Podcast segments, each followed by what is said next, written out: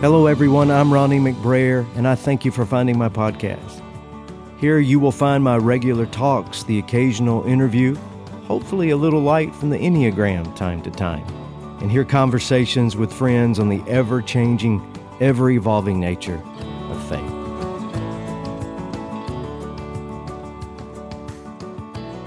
If you are burned out on religion, to quote Eugene Peterson's marvelous paraphrase, but your faith is still important to you, or if you consider yourself a spiritual exile with no real place of belief to call home, then I have you especially in mind, and I hope you'll stick around.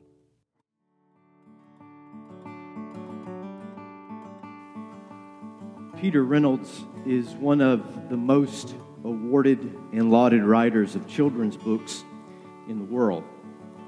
As a storyteller, an illustrator, and movie maker, he has more than 50 titles to his credit.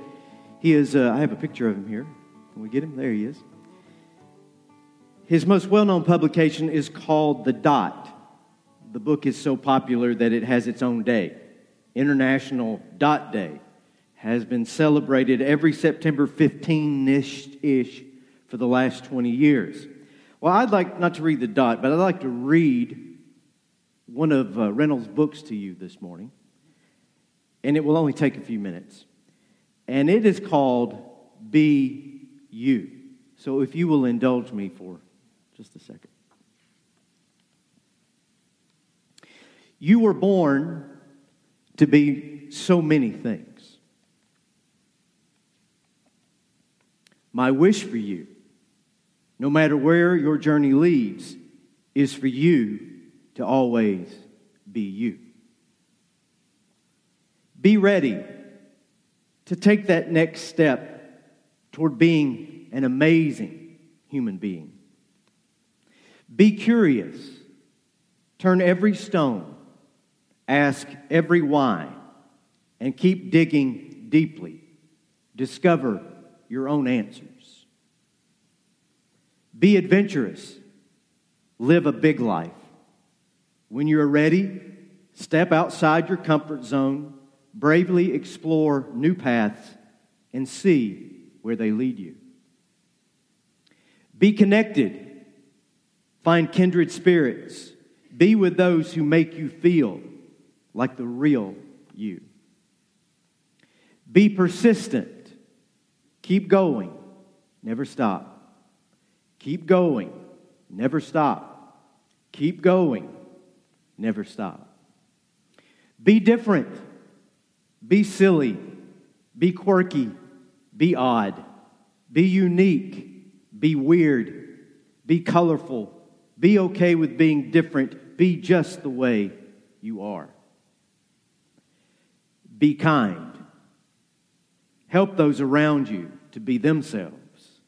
Listen, then listen some more, and then listen some more. Learn more about who they are.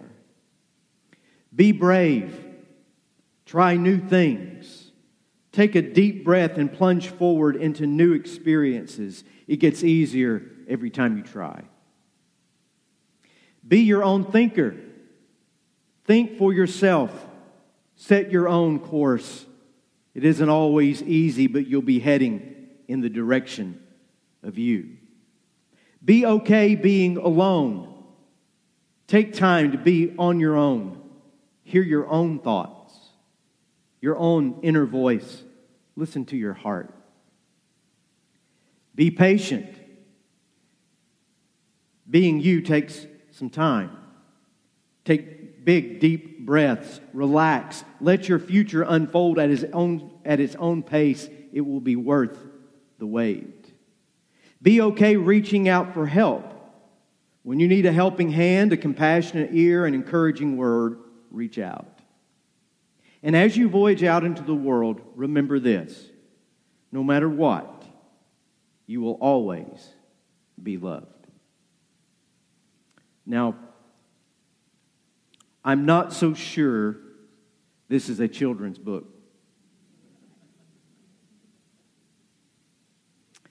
We who are adults stand in need of this tale more desperately than any collection of children. Because children have the advantage on us. They are way ahead of us. Jesus said as much. Intuitively, a child knows to be himself or herself, to be curious, to be adventurous. But as we grow older and we become sensitive to the culture around us, and we learn to pick up on the clues and the cues of approval and rejection, as our once open hearts and minds close under protective armor, we forget this. We misplace the courage to live the unique life God invites us to live. We lose touch with our own identity, so much so that when we are grown up, we don't even know who we are. And if you don't know who you are, stumbling around with emotional and spiritual amnesia, it's really difficult to live a life of true meaning and purpose. Peter Reynolds' book should be supplied to all adults as required reading. Be you. That's the challenge I talked about last Sunday from Psalm 38 and building on the work of Dr. James Hollis. I spoke about identity, look deep within, know thyself, allow God to awaken your strength of soul, do business with that false self, the life you were leading that maybe somebody else picked out for you that you did not pick for yourself, the life that you simply collapsed into because it was the path of least resistance. Take the risk and dig through all those layers of protection and charade, and deep inside of you, you just might find the most delightful stranger, someone you used to know, yourself. Your true self, that childlike, unique, courageous, beloved person waiting to enter the world. And I said last week in the words of Dr. James Hollis, you are irrevocably responsible for your own life. Step into the largeness of your journey. See that continuing to live a life that is not your own is a betrayal of your own soul. Or as Peter Reynolds put it, be you. It will take you every day you have left to live in this world to do this. And even in the end, you will be an incomplete work. None of us will arrive. We will all journey on. And I can't tell you where your life will take you. No one can. But I will attempt today to offer you a starting point. That starting point is where Reynolds' book, Be You, ends. You are loved. Now, those who have a profound sense of being loved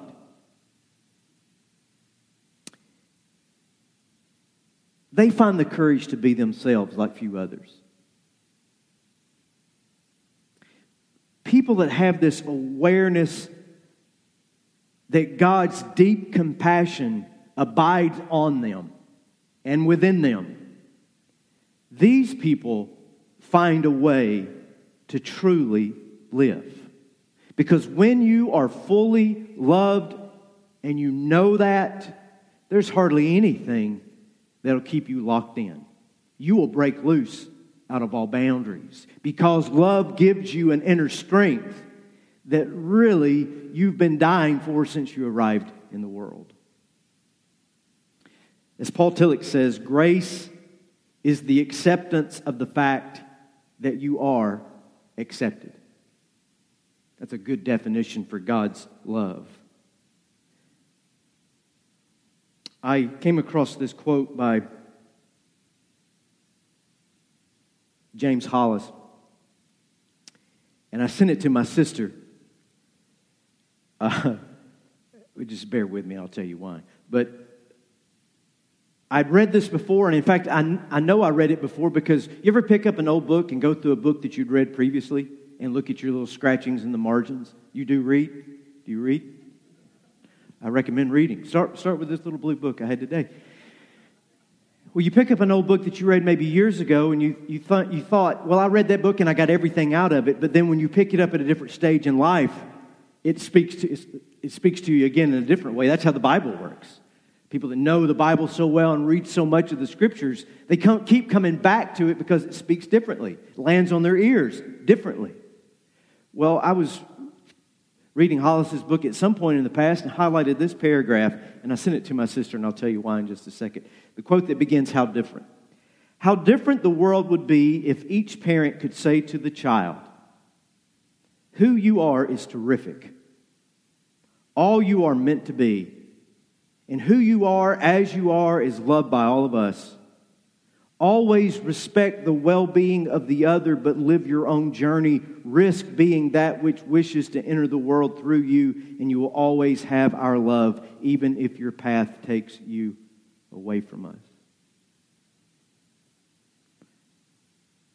Such persons would then have a powerful tool to enable them to change their lives. Such persons would be able to make difficult decisions, mindful always of the impact on others, but also determined to live the life intended by God who brought us here." That's what love does. It sets people free. It doesn't grasp.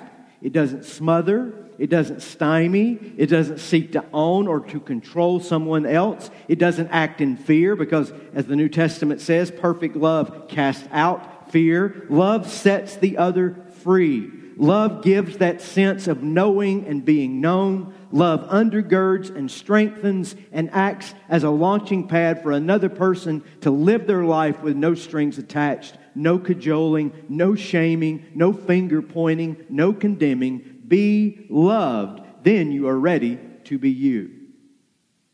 Now, the reason I sent that quote to my sister and the reason that I'm sharing it with you now, not many of us got that kind of love growing up, did we? And not everyone gets that kind of love from their spouse or their partner after childhood. Now, hear me out. Don't stop listening until I'm finished with this thought, because if you stop listening, you're going to take a conclusion away that I don't want you to have. My upbringing was quite transactional. Be a good boy. And if you'll be a good boy, you will feel the love. Now, be a bad boy, and love would be withdrawn. I'm not talking about punishment. I'm not talking about, "Oh, I'm so disappointed." My son said to me, "Dad, just tell us you hate me. Don't ever say, 'Oh, I'm not angry. I'm just disappointed.'" That's a killer, isn't it? Well, it wasn't for me. It wasn't just disappointment. You could really feel deep inside that love was often conditional. Now, this is why I wanted you to keep listening. My parents weren't bad people. They were actually very good people, moral people, godly people. But they were just like the rest of us, wounded and fractured themselves, looking for love and affirmation themselves. They only knew to do what they had been taught to do. And I know this isn't a blanket statement for everybody in every situation, but if you're going to get on with this life with true spiritual awakening, until you accept the fact that so many people were just doing the best that they could do, even when your experience as a child, as a spouse, as a sibling could have been far more healthy, until you get to a point of extending grace even to them, you're really not going to get on with it very far. Everybody is just trying to do the best they can. And sometimes the best that a person can do harms other people. They don't have that sense of love strengthening them from within. And this is why I'm challenging you to go deeper, to look within, to peel back the layers and layers of protective barnacles. As you do that, you will begin to realize that you are, in fact, loved by God. God loves you. That is the core of the gospel. For God so loved the world. I know you think you'll never be good enough. Some of you. You think you'll never measure up. Some people feel like they don't deserve to be loved, that they haven't earned forgiveness, that their mistakes or their place in life somehow disqualifies them from being accepted by God. And if that's you today, you have been lied to your entire life if you believe that.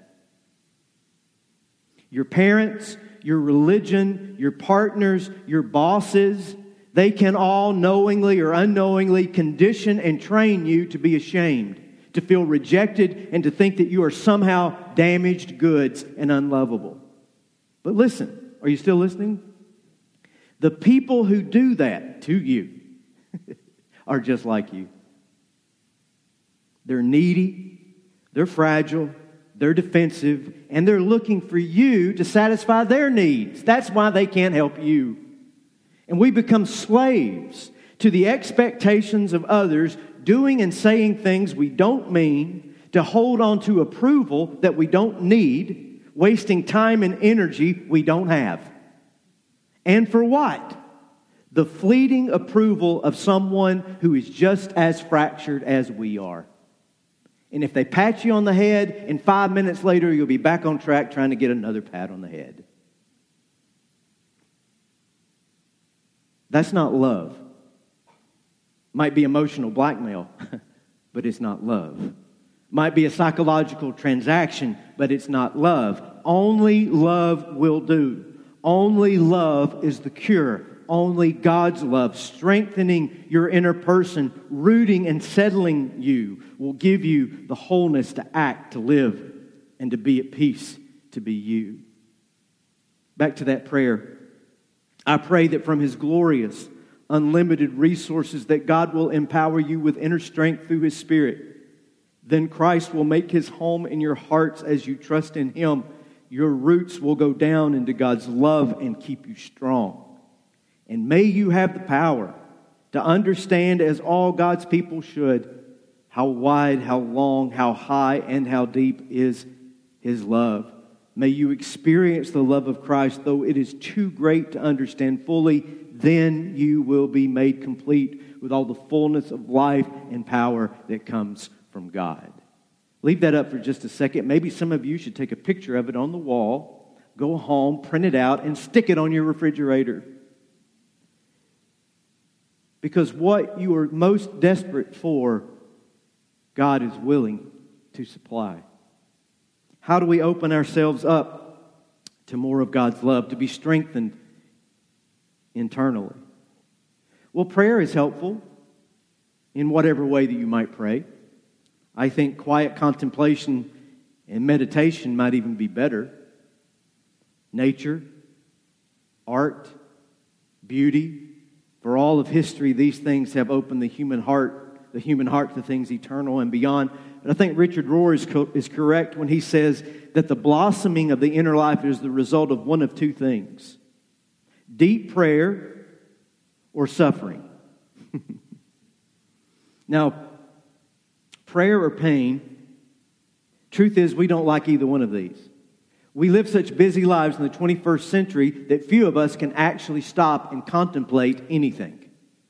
We got too much to do, too much to look at, too many distractions. And if we do stop and get off the merry-go-round for a while and say, I'm taking a little break, people treat you like you're lazy. What's wrong with you? Well, I might be trying just to retain my sanity. Thank you very much. Right? But contemplation is hard. Prayer like that is hard. But so is suffering. And I think this is what we do living in the 21st century when we come up against something that causes us discomfort or pain. You know what the first question we ask is? How fast can I get rid of this? Right? Anything. If it hurts, how quick can I get rid of this? And I think that's the wrong question. Questions we should be asking is, why has this come to me at this time? What lesson can I learn here? Will this lead me to go deeper within? Will this open my heart? Is there something in my inner person that can be born? Can I be born again by sticking with the suffering just a little while instead of running away from it? By avoiding anything that hurts or distresses us, we can't build the capacity to know more of God's love and to go stronger within. So don't be afraid of those things that interrupt your life, that get your attention, that make you stop. Powerlessness over a situation, loss of control, sickness, aging. No, you shouldn't sadistically go looking for heartache. Oh God, would you just please hurt me so that I can know your love better? That is ridiculous. I'm not saying that. I'm saying that life is hard enough on its own. And what you do and how you respond to those hardships determines whether or not you will run away or whether or not you will embrace and let the power of God show itself fresh and new within you. I started with a children's book. I'll finish with one. This one is not a contemporary book, but it's a classic written by Marjorie Williams, The Velveteen Rabbit. It's 100 years old now. A little boy receives this sweet little stuffed velvet rabbit as a Christmas gift. And the rabbit is 100 years before Woody and Buzz, very conscious that he is a toy. And the rabbit, maybe like Pinocchio, wants to be real. The oldest toy in the nursery is a toy called the skin horse. And by means of his long experience, he is able to tell the Velveteen Rabbit how toys can become real. It takes love, he says, and a lot of it. And the conversation goes like this. What is real? Does it mean having things that buzz inside of you and a stick-out handle? The Velveteen Rabbit asked the Skin Horse one day. The Skin Horse answered, real isn't how you are made. It's the thing that happens to you. When you are loved for a long, long time, not just to play with, but someone really loves you, then you become real. Does it hurt? Asked the Velveteen Rabbit. Sometimes, said the Skin Horse. But when you are real, you don't mind being hurt. It takes a long time. And this is why those who break easily, or those who have sharp edges, or those who are too delicate, they can't become real. Because they're always too careful. Generally, and I think I have this quote, generally, by the time you are real, most of your hair has been loved off. Some of you are really loved. Your eyes drop out. You get loose in your joints and very shabby. But these things don't matter at all because once you are real, you can't be ugly except to people who don't understand. And once you're real, you can't become unreal again. It lasts forever. I'm not so sure that The Velveteen Rabbit is a children's book either. It doesn't matter if you are 6 or 60 or 106. You still have time. Time to be real. Time to accept all the love that God has to give. Time to dive deep within, not in self-absorbed, navel-gazing, narcissistic way, but in a way opposite of that, a way that is patient and kind with others and with yourself, a way that is never boastful or obnoxious or selfish, a way that is honest and true, a way that perseveres and persists, a way of simultaneous strength and gentleness. And we have a word for that in the English language. It is called simply love. Love is real. God's love is real. God's love is what will make you real. If you are willing to let it work on you from the inside out.